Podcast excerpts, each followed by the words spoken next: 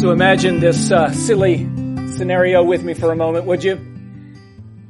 You purchase your kids some really expensive things that they, they desperately want and desperately need. And, and on the day that these things are delivered, you tell them to look outside that, uh, that there's some gifts being delivered for them. So they run out onto the porch.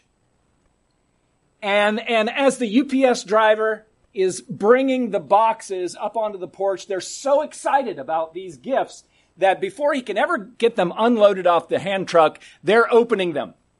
And they see what they've always wanted and what they desperately need. And they look up at the UPS driver and they say, thank you. Thank you. And they begin to hug and kiss the UPS driver.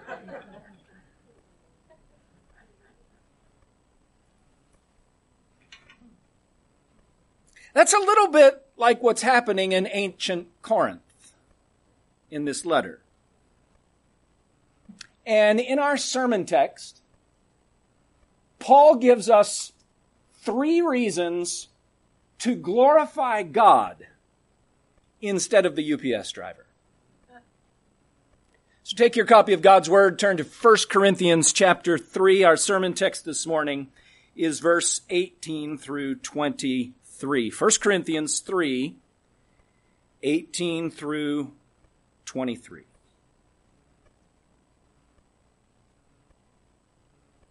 Let no one deceive himself. If anyone among you thinks that he is wise in this age, let him become a fool that he may become wise. For the wisdom of this world is folly with God. For it is written, He catches the wise in their craftiness. And again, the Lord knows the thoughts of the wise that they are futile. So, let no one boast in men. For all things are yours. Whether Paul or Apollos or Cephas, or the world or life or death or the present or the future, all are yours. And you are Christ's, and Christ is God's. That's God's Word. The church at Corinth had a boasting problem. Now, to boast is to put confidence in something, to trust something, to see it as the source of something good, and then to rejoice in it, give praise for it, and glory in it the church at Corinth was misplacing their confidence and misdirecting their praise. They were hugging and thanking the UPS driver instead of God for what they had received. The church at Corinth boasted, trusted in, gloried in two things in particular so far in the first four chapters of this letter. They boasted in themselves, in their wisdom, in their skill set, in their human cleverness and talent.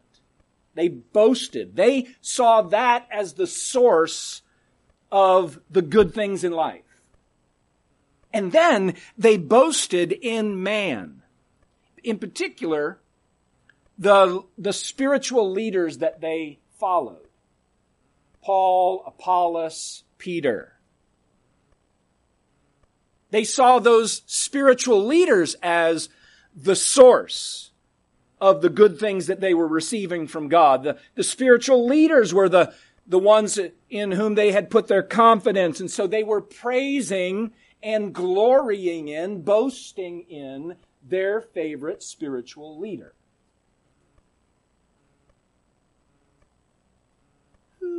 Do you boast in? Where's your confidence in life? What are you trusting in, really? So, Paul, here in the first few verses of this, verse 18 through 21, he gives them two exhortations. And honestly, folks, this is just a summary of the first three chapters. So we've been talking about this for 10 sermons now. This is such a big deal in Corinth that Paul took four chapters to write about it. That's more than 15 books of the New Testament just to deal with this one issue in Corinth. So, he gives them two exhortations. Look in verse 18 through 20. Exhortation number one, don't boast in yourselves. Don't boast in your own wisdom. You see there in verse 18, let no one deceive himself. They were being self-deceived about what? If anyone among you thinks that he is wise. Where? In this age. And he talks about verse 19, the wisdom of this world. The Corinthian Christians were deceived thinking that the wisdom that they possessed was the same as God's wisdom. And Paul basically tells him, tells them, no, your wisdom is merely human wisdom. They looked at their uh, skill set. They looked at their intellect. They looked at their abilities. They looked at their um, uh, uh, the, the marketable things that they had in, in society, and they said that this is what makes me uh, a good person. This is where I get my status in society. And, and Paul tells them, no, this is this, that's just merely human wisdom, not God's wisdom. And so in verse 19 and 20, Paul reminds them that man's wisdom is foolishness and futility. And he quotes two scriptures. You see there in verse 19 and 20, he quotes Job 5 and Psalm 94. And the essence of both is to say this man has created a scheme to live life apart from God's law and God's designs. Do you see that in our world right now? Do you see how we humans have devised a scheme? We've crafted a plan to live life apart from God. We don't need you. And these two scriptures, Job and Paul here, I mean, Job and Psalms, Paul uses to say that man's own scheme becomes a trap that destroys him in the end. Man's scheme to live life apart from God is foolishness and futility. We can see this all the way beginning in the garden. Adam and Eve's grab for the, the life that God seemed to be holding back on them ended up bringing on death. Their grab for life brought death. Every single way in which you and I try to live life apart from God will bring us to shame. So, verse 18, Paul tells them you need to become a fool so that you can become wise. And that's, if you'll remember our previous sermons, he's, he's showing that God's wisdom, Jesus Christ and Him crucified seems like foolishness and weakness to man, but it's actually the wisdom and power of God to make sinners righteous and to restore us to a relationship with Him again.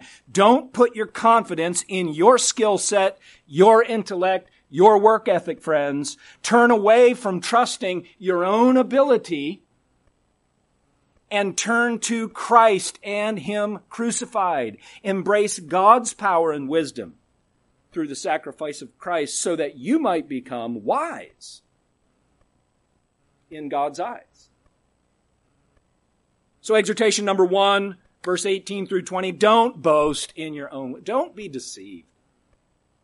That, that kind of wisdom doesn't make you a spiritually mature person. That's nothing but human wisdom. And, and then the second exhortation in verse 21, he says, don't boast in men. Because here was the reality. And again, Paul has already spent three chapters talking about this. This is just a summary before he gets into the next section. He says uh, the, the church was being torn apart over the issue of spiritual wisdom and spiritual maturity. People were kind of judging themselves against each other, deciding who was the wiser, more spiritual ones in the bunch, who had the the uh, the the closer relationship with God, who they were kind of putting themselves in classes and statuses. And it was all based on not just spiritual wisdom and spiritual maturity, but what spiritual teacher they followed. So in chapter 1, verse 12, if you haven't been with us, you can look back there, and you'll see that there were four groups, kind of like parties, political parties, except these were, I don't know, religious parties that were, were like, you know, thinking that they were all that. Some would say, I follow Paul. I belong to Apollos. I am of Peter. And then another group that said, I, we don't have any need for human teachers. I just follow Christ. And so you remember uh, last week or two, we, we, uh, we said that in chapter 3, Paul, sort of like Goldilocks and the Three Bears, um, he gave them a perspective that was not too high and not too low, but one that was what? Just right. So some people viewed human leaders, human spiritual leaders, too high. They, they based their spiritual status on the fact that I listened to Dr. So and so. Some people had a view of teachers that was too low. They were self sufficient, said, I don't need any human teachers. I only need Christ. And so in chapter 3, where we are, Paul is giving them three metaphors that shows them the perspective that is just right. The church is God's field. The church is God's building. The church is God's temple. Notice, God's, God's, God's. Paul, Apollos, Peter, what are they? They are God's servants in the field, craftsmen in the building ministers in the church. God's servants are not nothing, nor are they everything. They're a vital part of the process, just like the UPS man. But this is God's church, and only God can give the growth, plant the foundation protect his church. Therefore, Paul says, boast in God alone. Not Paul. Not Apollos. Not your favorite celebrity pastor. So in our text, he is pressing home this point that all that you have received, everything you've received, you have not received because of your pastor or your favorite podcaster. You have received God, uh, God's blessings by grace alone, through faith alone, in Christ alone. Therefore, boast in God alone. No one else is worthy of your confidence or your praise. No one is worthy of your confidence or your praise. Can I say that again? No one else can handle you putting your faith in them. Not that guy who's had a 50 year ministry, not the best preacher on the radio, not your local church elder. Only God can be the foundation of your confidence and the recipient of your praise. So don't boast in yourselves, don't boast in men. And then in our text at the end of it, verse 21 through 23, Paul gives three reasons why you should boast only in God and not the UPS driver.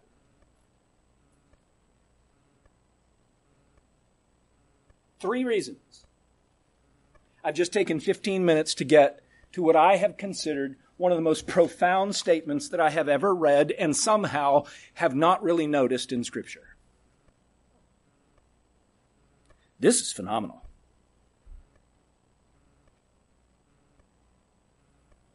So profound, so profound that I think we actually don't even believe it.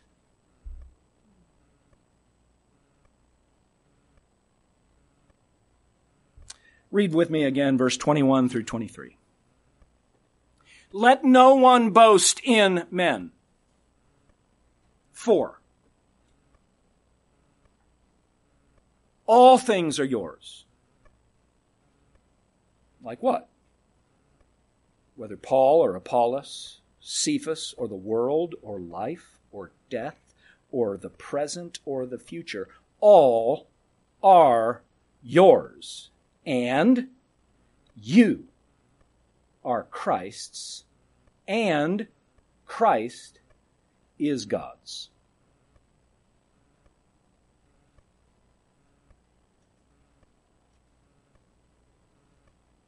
Notice the emphasis. Reason number one. Here's why you should boast in God alone. Reason number one, because all things are yours. All things are yours. How many things? All things are yours. The emphasis at the beginning of that and the end of that is that all. A double L, things are yours. You see it twice. Verse 21, all things are yours. Then he gives a list and he emphasizes it again with all are yours. This, this list is not a thing a list that you choose from. This is a list of what you possess. All of these things belong to you. I'm not sure that we actually believe that, friends. Look at that list again.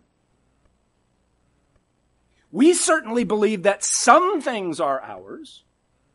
We, we certainly believe that important things are ours but not all things.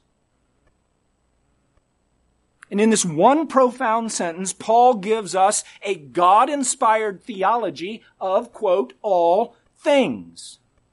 Here's the gospel.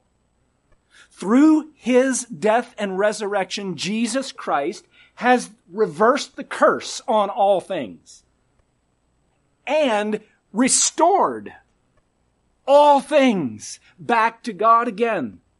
Jesus Christ has redeemed all things. This is not just this sentence. Rob read it earlier in Ephesians chapter 1 verse 10. He said this, the gospel of Christ is God's plan for the fullness of time to unite, are you ready? All things in Christ. Things in heaven, things on earth. Paul talked to the church at Colossians, uh, Colossae about this in chapter 1 verse 19.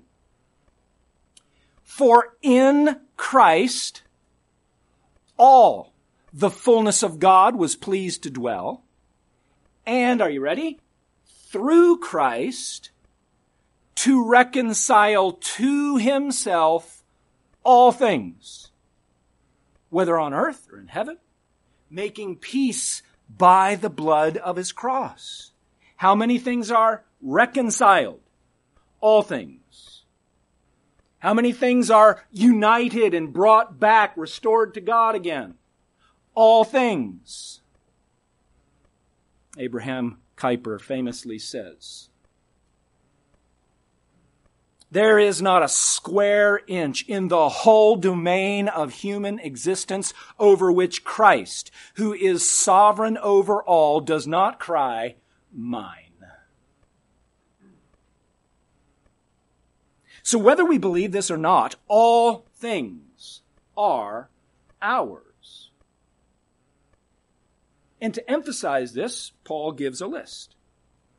What do you mean, Paul? All, th- all things? Are ours. What do you mean? First on the list. Paul, Apollos, Peter. They're yours.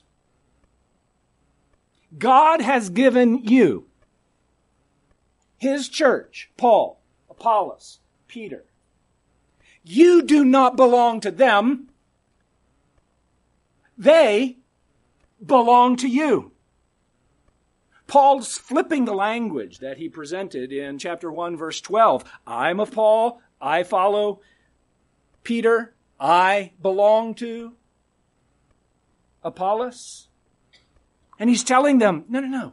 You don't belong to them. They belong to you. God has given you these servants for your good. These teachers are yours. Receive them. Benefit from them. But remember, only God gives the growth. The world is yours.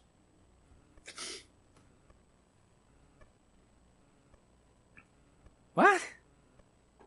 The world is yours? Every time the world is talked about, it's talked about either as the people in it or the whole system. This is the cosmos. This is talking about the whole system. This whole thing, not just the people, but this whole thing.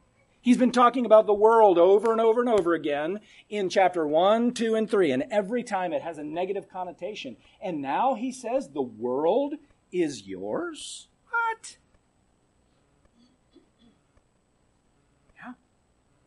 The world is yours in that it no longer exercises dominion over you. The world has been and is being redeemed by the blood of the Lord Jesus Christ, and it will be restored ultimately to its original design. Listen to how John put this in 1 John chapter 5. The world is yours. John says this, for everyone who has been born of God overcomes the world. Does it say just Jesus overcomes the world? No, what, what's the word there? Everyone. Christian, that's you. Everyone who has been born of God overcomes the world. And this is the victory that has overcome the world, our faith. Who is it that overcomes the world? Except the one who believes that Jesus is the Son of God. The world is currently oppressing its citizens, blinding us. This is the dominion of Satan, the God of this age, and it exercises dominion over us. But not anymore, Paul says. The world Christian brothers and sisters, is yours.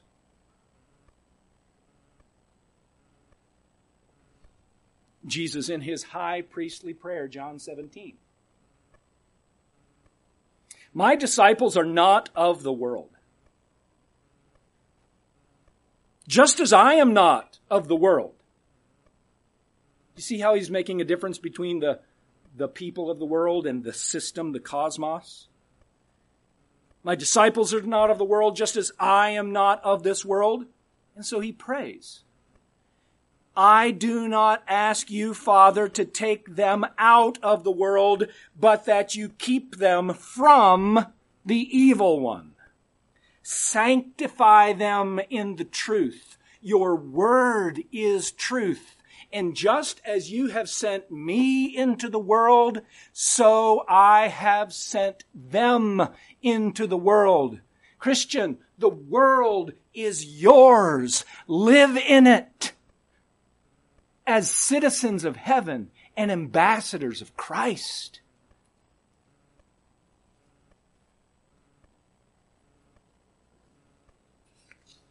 Life is yours. See the list? Paul, Apollos, Cephas, they're yours. Okay, we, we got that. He's made his point. Hmm. Paul wants to go hyperbolic here. He goes, not just them, the world is yours. What else? Life. Life is yours. Life is no longer, as Ecclesiastes describes it, the, a meaningless hamster wheel of work and weariness, work and weariness, and then we die. In Christ, we have new and abundant life.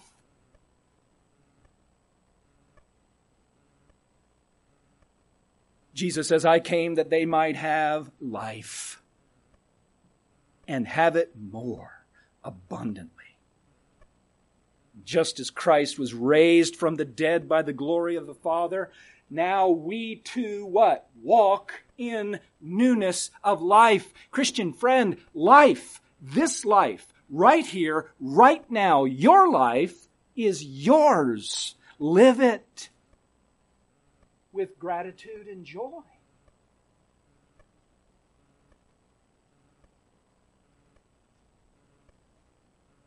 The world is yours, life is yours, death is yours.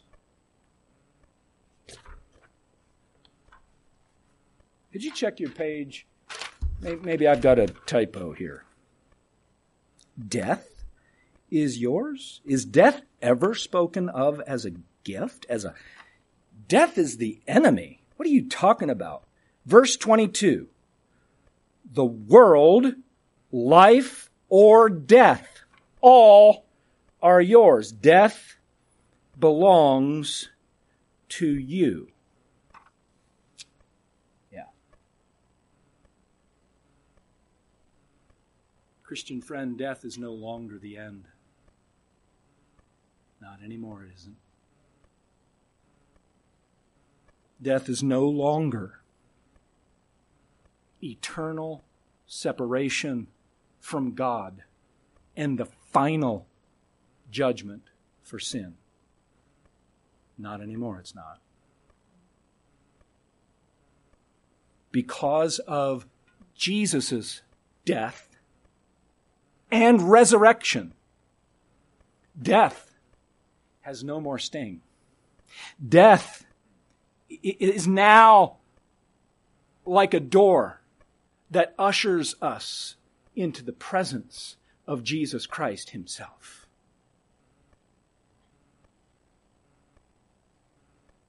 Three years ago, a man named Craig Sweeney sat on a chair right there and told the story about a terminal cancer that he was living with and fighting.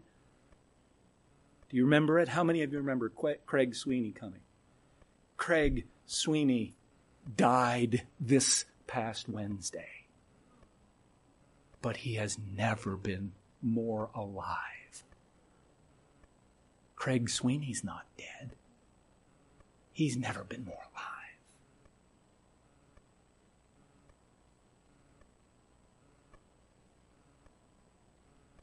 Oh, death, where's your victory? Oh, death, where, where's your sting? Sting of death is sin. The power of sin is the law. But thanks be to God who gives us the victory through our Lord Jesus Christ. And for Christians, Paul says, listen, for me to live, and that's Christ. But to die is gain. Do you really believe that? To die is gain. He's going to add another word to it. He continues this, this uh, little paragraph in Philippians 1. He says, If I am to live in the flesh, here and now, that means fruitful labor for me. Yet which I shall choose, I cannot tell. I am in a hard place, pressed between the two. My desire is to depart to be with Christ. I'm quoting, for that is far better. It's not just gain, and it's not just better. It's far better. Now, I can believe that, but I'm not sure I really believe that and feel that. Christian friend, just like life is yours, death is now yours. Face it. with all the confidence, certainty, and hope, knowing that Jesus has defeated death so that you and I can live forever. The world is yours, death is yours, the present is yours. The present is yours. The present, the here and now, uh, is no longer passively experiencing the good and bad of what life has for us. Just like waves. The ebb and flow, good and bad. But we have been given the present as a gift, as a present, as an opportunity to actively, not passively, and intentionally glorify God, knowing that in the good and in the bad, God is accomplishing His good purposes. The present is yours, Christian friend. Seize it. Whether you eat or drink or whatever you do, do it all to the glory of God. Not only is the present yours, but the future is yours. Do you see that in the text? The future. It's yours. It belongs to you. It no longer looms as a source of uncertainty and anxiety.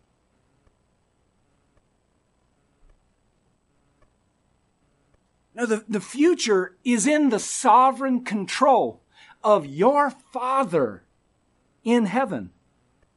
And regardless of what happens in the future, for every Christian, the future is the sure promise of the one who sits on the throne who says, I am making all things new.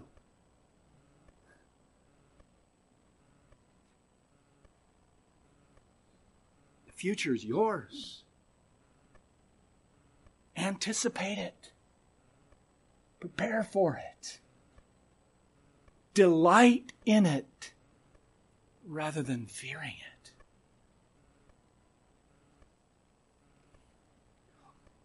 All are yours. Do you see how not only do I say this is profound, but I'm not sure we really believe this.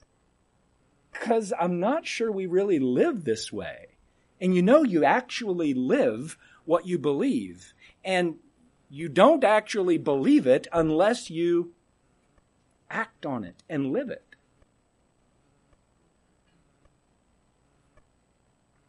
All things are yours. How can this be? Reason number two. Because you are Christ's. Isn't that beautiful? How did I get this? Why are these teachers ours? Why church? Why is the world ours? Why is life and death present and future. Why is it ours? Because we, collectively as His church, are Christ's. We now belong to Christ's. We've been united with Christ by God's grace and through the response of faith. And that's the only way that you have all of these things. There's no other way. They only come by grace through faith in Christ.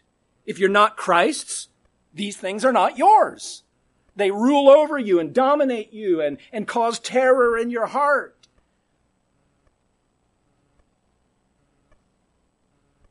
Paul has been emphasizing this in all the chapters so far. Chapter 1, he's talking about the work of God's grace. Chapter uh, 2, he says, Because of him you are in Christ. So let the one who boasts boast in the Lord. In chapter 6, Paul will say, You are not your own. You've been bought with a price. You are Christ's. He purchased you with his blood. Rob read for us this morning in Ephesians chapter 1. That long, beautiful, magnificent list of all of the things that we have received, but all of them, why?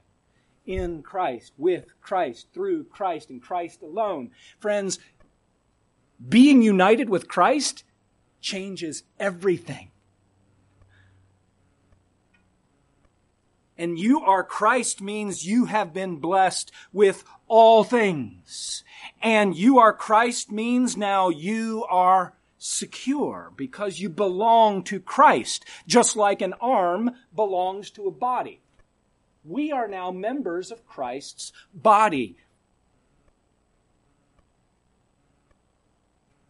You are Christ's means that that you are Christ's in the same way that a husband and a wife belong to each other. They're now in a covenant union of oneness. No longer he and she, but now we. One. Christ is our husband. We are the wife. We belong to Christ. And who or what can separate us from the love of Christ, Josh? No one. Notice what Paul says cannot separate you from the love of Christ. And by the way, I don't know if you ever struggle with this, but I do because I think my sin, how often it is and how pervasive and wicked it is, might separate me from Christ. Paul goes to great lengths to show us that nothing, and no one can separate us from the. Listen to. In all things, we are more than conquerors through him who loved us, for I am sure that neither death nor life. Heard that before. Angels or rulers, things present or things to come, nor powers, nor height, nor depth, nor anything else in all of creation, this world, will be able to separate us from the love of God in Christ Jesus our Lord. All things are yours. How is that? Because you are Christ's. By grace, through faith. Time out. Are you? Really? Are you? Have you responded to Jesus Christ by faith? Have you turned away from your own ability to be a good person and save yourself and kind of earn God's favor? Have you turned to Jesus alone as the one who can give you life and forgiveness of sins and victory over death?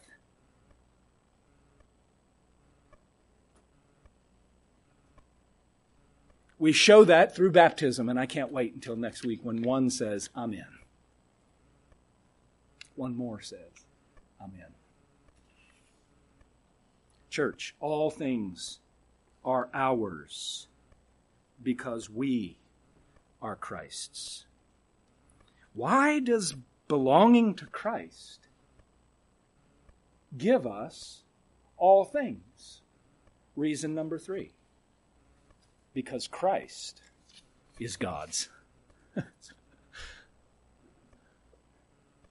I don't know whether that's the foundation of it all or the pinnacle of it. I don't know. I think it's both. All things belong to you because you belong to Christ. And Christ belongs to God. Listen, our redemption is God's plan from beginning to end. It's all God's work. It's all God's grace. This was all God's idea. God said that, that He was going to demonstrate His glory in the whole earth. Uh, Isaiah, that we just studied recently, said, I'm going to do this so that men might know from the rising to the setting of the sun that there is no one besides me. I am the Lord and there is no other. Turn to me and be saved, all the ends of the earth, for I am God and there is no other. I'm the only one who can give you these gifts. You can't earn them and your spiritual teachers can't give them to you. Stop hugging the UPS driver. So, do not boast in men. But the one who boasts, boast in the Lord, Paul has said. This is all God's plan. In the fullness of time, we celebrate the fact at Christmas time that God sent forth his son, born of a woman, born under the law. Why? To redeem those who were under the law so that we might receive the adoption of sons. God's plan through God's son and when Jesus came at his baptism, you know what God said? This is my son in whom I'm well pleased. And then God took him one more time to the top of the mountain and revealed his glory and said, this is my son in whom I am well pleased. And when Jesus died on the cross, and said, it is finished. God Philippians chapter 2, highly exalted him because of his sacrifice, so that every knee should bow and every tongue confess that Jesus Christ is Lord to the glory of God. Because Christ is God's our relationship with Christ and our relationship with God is as secure as Christ's relationship with God. Paul's given us three profound reasons that we should boast in God alone. Number one, because all things belong to you. Number two, because you belong to Christ. And number three, because Christ belongs to God. That's why the Heidelberg Catechism begins this way. Question number one What is our only comfort in life and in death? What's your only confidence, your only hope, your only true deep soul comfort in life and death? What you bring to the table? Your wisdom, skills, and abilities? The leaders that you follow? Answer that I am not my own, but belong body and soul in life and death to my faithful Savior, Jesus Christ. He has fully paid for all my sins with His precious blood, and He has set me free from the tyranny of the devil. He also watches over me in such a way that not a hair can fall from my head without the will of my Father in heaven. In fact, all things must work together for my salvation. Because I belong to Him, Christ, by His Holy Spirit, assures me of eternal life and makes me wholeheartedly willing and ready from now on to live for Him. All things are ours. We are Christ's, and Christ is God's. That's God's Word. Amen? Let's pray together.